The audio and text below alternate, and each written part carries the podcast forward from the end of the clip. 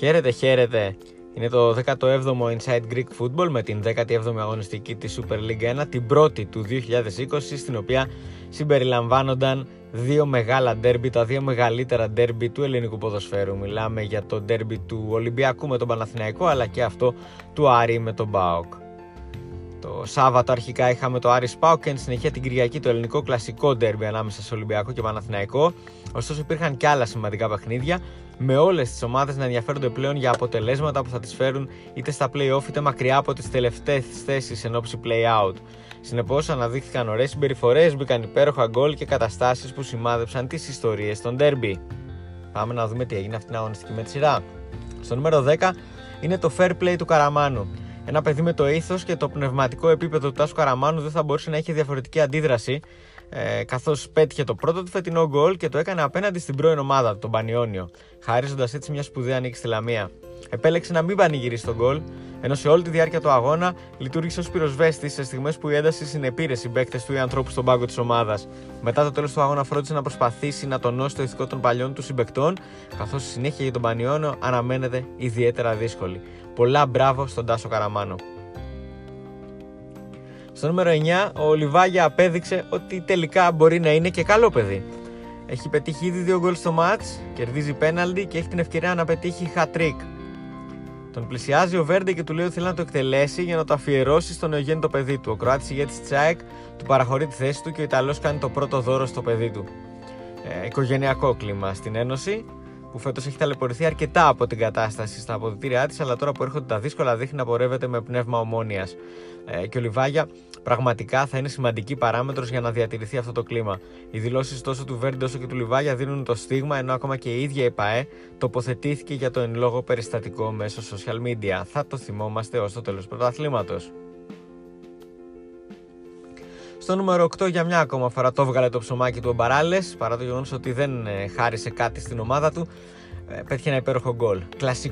Κλασικό φορ περιοχής, ο Χερόνιμο Μπαράλες, από τους κορυφαίους παίκτες στην Ελλάδα που μπορούν να κάνουν γκολ σε σετ παιχνίδι και απέναντι σε οργανωμένη άμυνα με ένα άγγιγμα της μπάλας, κυρίως με το κεφάλι. Έτσι και στο μάτσο με τον Ατρόμητο, σε φάση που ξεκινά με 10 γηπεδούχους πίσω από την μπάλα, αρκεί μια ωραία ενέργεια του Σίτο από αριστερά με ακόμα πιο ωραία σέντρα για να κάνει κίνηση ο Αργεντινός στο πρώτο δοκάρι και έξω από αυτό. Αν δείτε δηλαδή το replay από την πίσω κάμερα, θα καταλάβετε ότι κινείται στη γωνία της μικρής περιοχής. Να νικήσει το Γούτα και με κεφαλιά να στείλει την μπάλα στη γωνιά του δεύτερου δοκαριού. Ε, πραγματικά ένα υπέροχο γκολ από τον Μπαράλες.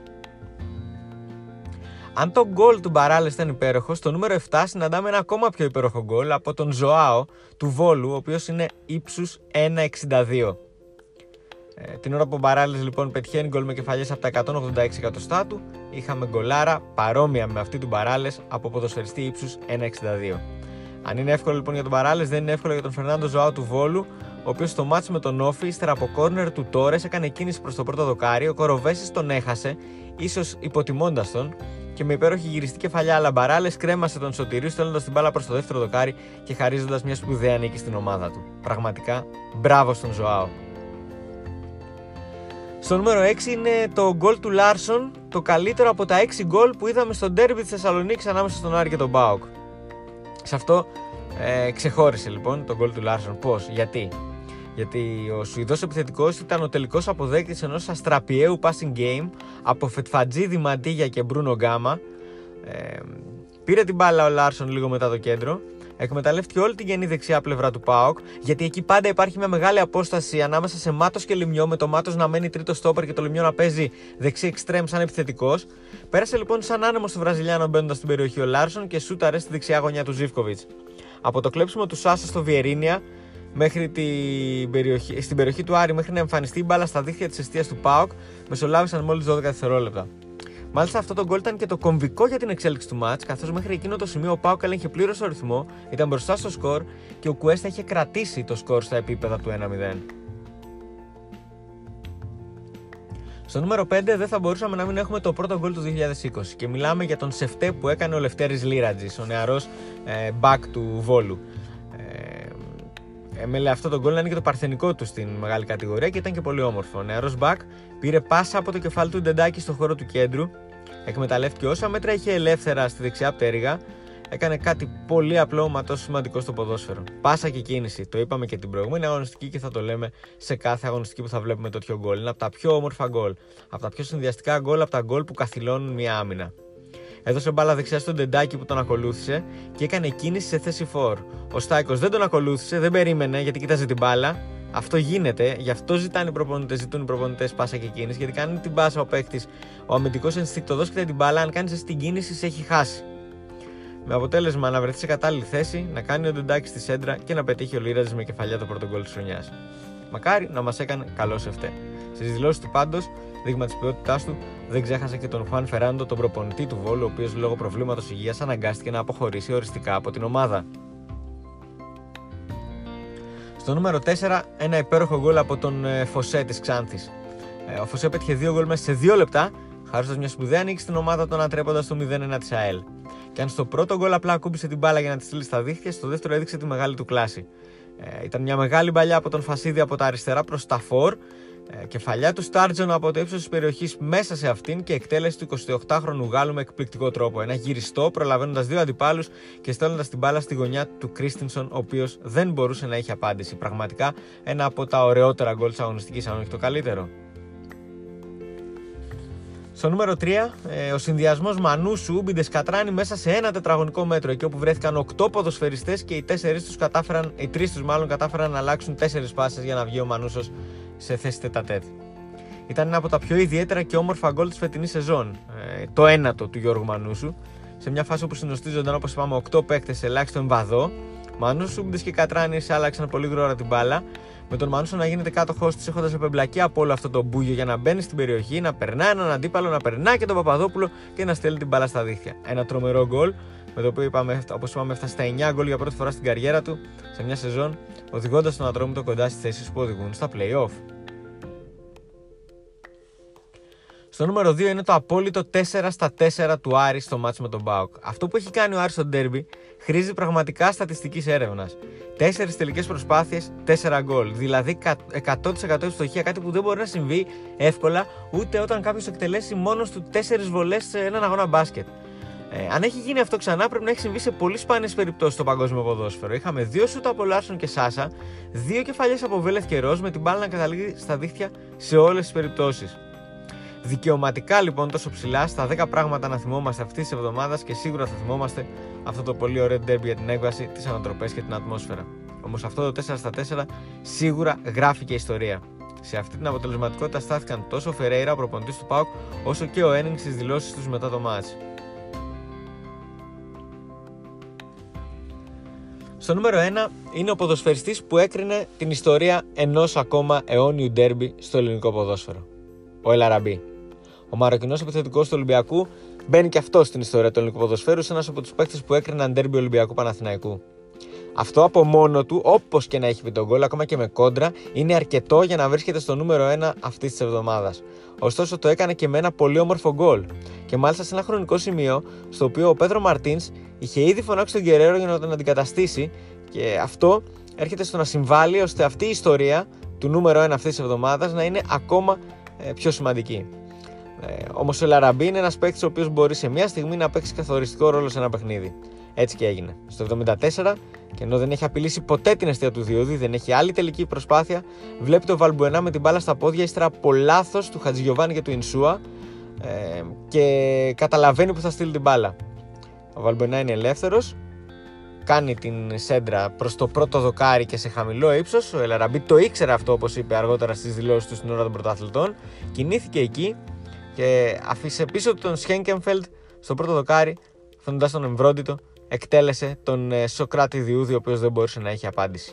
Με αυτό το γκολ, μάλιστα, έμεινε μόνος πρώτος στην ε, ε, κορυφή του πίνακα των σκόρερ με 10 γκολ την ώρα που και ο Ολυμπιακός είναι μόνος πρώτος στην κορυφή της βαθμολογίας. Ένα γκολ πάρα πολύ σημαντικό και πάρα πολύ όμορφο από τον Ελαραμπή στο νούμερο 1 αυτής της εβδομάδας. Πριν σας αποχαιρετήσουμε, θα σας μιλήσουμε για δύο μπόνους στιγμές οι οποίες συνέβησαν στο Γεντή Κουλέ στο match του Off με το Βόλο. Ήταν μια στιγμή όπου οι φίλοι της ομάδας απέτησαν φόρο τιμής ε, στον Ευγένιο Γκέραρντ ε, καθώς ε, πραγματικά στην ταυτότητα του Όφη το όνομα του Ευγένιου Γκέραρντ θα, θα βρίσκεται πάντα Ενώ στο ίδιο μάτς, στο ημίχρονο του αγώνα, είχαμε και μια πρόταση γάμου ε, με την ε, κοπέλα να λέει το ναι στον ε, αγαπημένο της και να ομορφαίνει έτσι έναν ποδοσφαιρικό αγώνα. Είναι από τις στιγμές που θέλουμε να βλέπουμε στα γήπεδα. Να είστε όλοι καλά!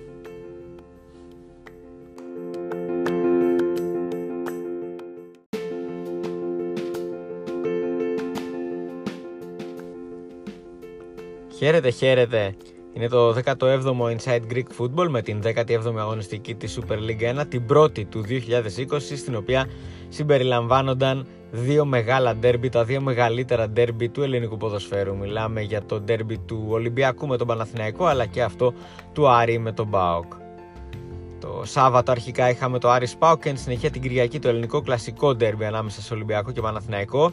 Ωστόσο υπήρχαν και άλλα σημαντικά παιχνίδια με όλες τις ομάδες να ενδιαφέρονται πλέον για αποτελέσματα που θα τις φέρουν είτε στα play-off είτε μακριά από τις τελευταίες θέσεις εν ώψη play-out.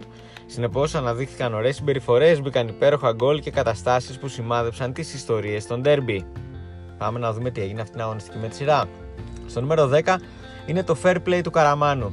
Ένα παιδί με το ήθο και το πνευματικό επίπεδο του Τάσου Καραμάνου δεν θα μπορούσε να έχει διαφορετική αντίδραση ε, καθώς πέτυχε το πρώτο του φετινό γκολ και το έκανε απέναντι στην πρώην ομάδα, τον Πανιόνιο, χαρίζοντας έτσι μια σπουδαία νίκη στη Λαμία. Επέλεξε να μην πανηγυρίσει τον γκολ, ενώ σε όλη τη διάρκεια του αγώνα λειτουργήσε ως πυροσβέστης σε στιγμές που η ένταση συνεπήρε συμπαίκτες του ή ανθρώπους στον πάγκο της ομάδας. Μετά το τέλος του αγώνα φρόντισε να προσπαθήσει να τονώσει το ηθικό των παλιών του συμπεκτών, καθώς η συνέχεια για τον Πανιόνιο αναμένεται ιδιαίτερα δύσκολη. Πολλά μπράβο στον Τάσο Καραμάνο.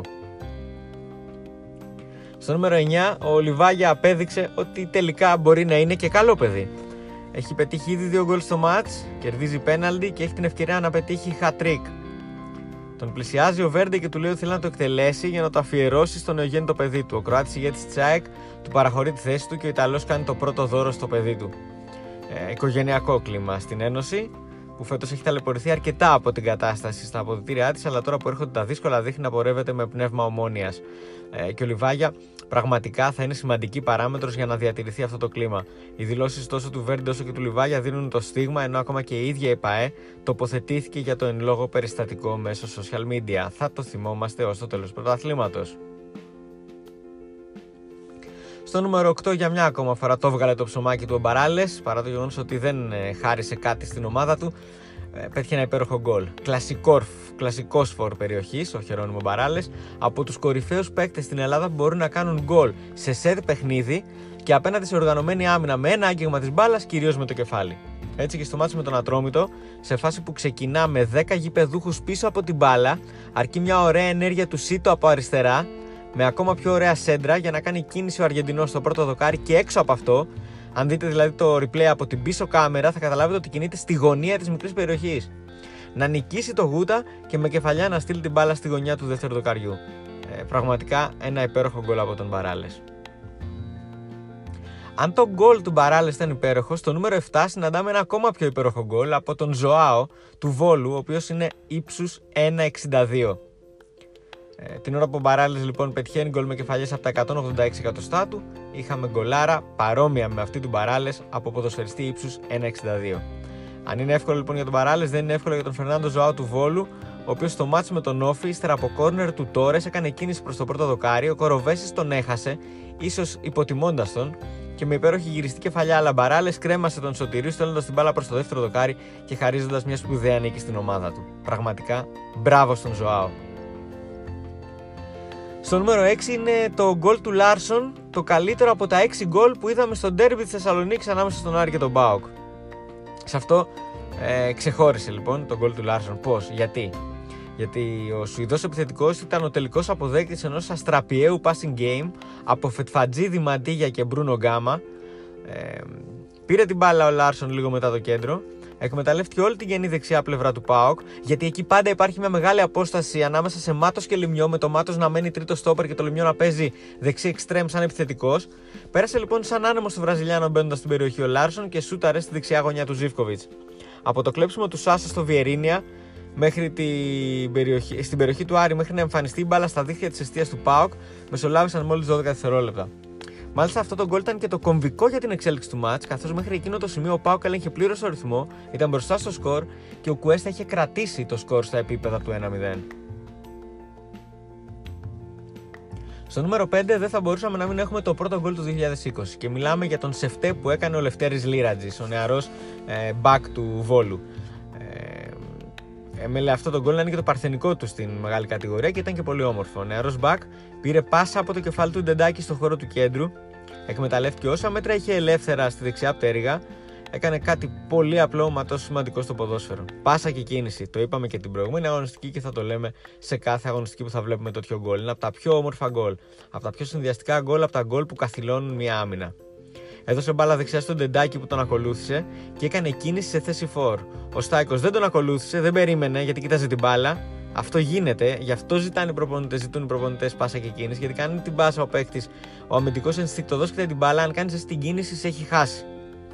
Με αποτέλεσμα να βρεθεί σε κατάλληλη θέση, να κάνει ο Ντεντάκης στη σέντρα και να πετύχει ο Λίραζη με κεφαλιά το πρώτο γκολ της χρονιάς. Μακάρι να μας έκανε καλό σε φταίει. Στις δηλώσεις του πάντως, δείγμα της ποιότητάς του, δεν ξέχασε και τον Χουάν Φεράντο, τον προπονητή του Βόλου, ο οποίος λόγω προβλήματος υγείας αναγκάστηκε να αποχωρήσει οριστικά από την ομάδα. Στο νούμερο 4, ένα υπέροχο γκολ από τον ε, Φωσέ της Ξάνθης. Ε, ο Φωσέ πέτυχε δύο γκολ μέσα σε δύο λεπτά, χάρη μιας σπουδαία νίκη στην ομάδα των αντρέποντα το 0-1 της ΑΕΛ. Και αν στο πρώτο γκολ απλά ακούμπησε την μπάλα για να τη στείλει στα δίχτυα, στο δεύτερο έδειξε τη μεγάλη του κλάση. Ε, ήταν μια μεγάλη παλιά από τον Φασίδη από τα αριστερά προς τα φόρ ε, κεφαλιά του Στάρτζον από το ύψος της περιοχής μέσα σε αυτήν και εκτέλεση του 28χρονου Γάλλου με εκπληκτικό τρόπο. Ένα γυριστό, προλαβαίνοντας δύο αντιπάλους και στέλνοντας την μπάλα στη γωνιά του Κρίστινσον, ο οποίος δεν μπορούσε να έχει απάντηση. Πραγματικά ένα από τα ωραιότερα γκολ της αγωνιστικής, αν όχι το καλύτερο. Στο νούμερο 3, ε, ο συνδυασμός Μανούσου Ούμπιντες Κατράνη μέσα σε ένα τετραγωνικό μέτρο. Εκεί όπου βρέθηκαν 8 ποδοσφαιριστές και οι 4 τους κατάφεραν, οι 3 τους μάλλον κατάφεραν να αλλάξουν 4 πάσες για να βγει ο Μανούσος σε θέση τετατέτ. Ήταν ένα από τα πιο ιδιαίτερα και όμορφα γκολ της φετινής σεζόν. Ε, το ένατο του Γιώργου Μανούσου. Σε μια φάση όπου συνοστίζονταν όπως είπαμε 8 παίκτες σε ελάχιστο εμβαδό. Μανούσου, και Κατράνη άλλαξαν πολύ γρήγορα την μπάλα. Με τον Μανούσο να γίνεται κάτοχός της έχοντας επεμπλακεί από όλο αυτό το μπούγιο για να μπαίνει στην περιοχή, να περνάει έναν αντίπαλο, να περνάει και τον Παπαδόπουλο και να στέλνει την μπάλα στα δίχτυα. Ένα τρομερό γκολ με το οποίο είπαμε, όπως είπαμε έφτασε στα 9 γκολ για πρώτη φορά στην καριέρα του σε μια σεζόν, οδηγώντας τον Ατρόμητο κοντά στις θέσεις που οδηγούν στα playoff. Στο νούμερο 2 είναι το απόλυτο 4 στα 4 του Άρη στο μάτσο με τον Μπάουκ. Αυτό που έχει κάνει ο Άρης στο ντέρμπι χρήζει πραγματικά στατιστικής έρευνας. 4 τελικές προσπάθειες, 4 γκολ. Δηλαδή 100% ευστοχία, κάτι που δεν μπορεί να συμβεί εύκολα ούτε όταν κάποιος εκτελέσει μόνος του 4 βολές σε έναν αγώνα μπάσκετ. Ε, αν έχει γίνει αυτό ξανά, πρέπει να έχει συμβεί σε πολύ σπάνιες περιπτώσεις στο παγκόσμιο ποδόσφαιρο. Είχαμε δύο σούτα από Λάρσον και Σάσα, δύο κεφαλιές από Βέλεθ και Ροζ με την μπάλα να καταλήγει στα δίχτυα σε όλες τις περιπτώσεις. Δικαιωματικά λοιπόν τόσο ψηλά στα 10 πράγματα να θυμόμαστε αυτής της εβδομάδας και σίγουρα θα θυμόμαστε αυτό το πολύ ωραίο ντέρμπι για την έκβαση, τι ανατροπές και την ατμόσφαιρα. Όμως αυτό το 4 στα 4 σίγουρα γράφει και ιστορία.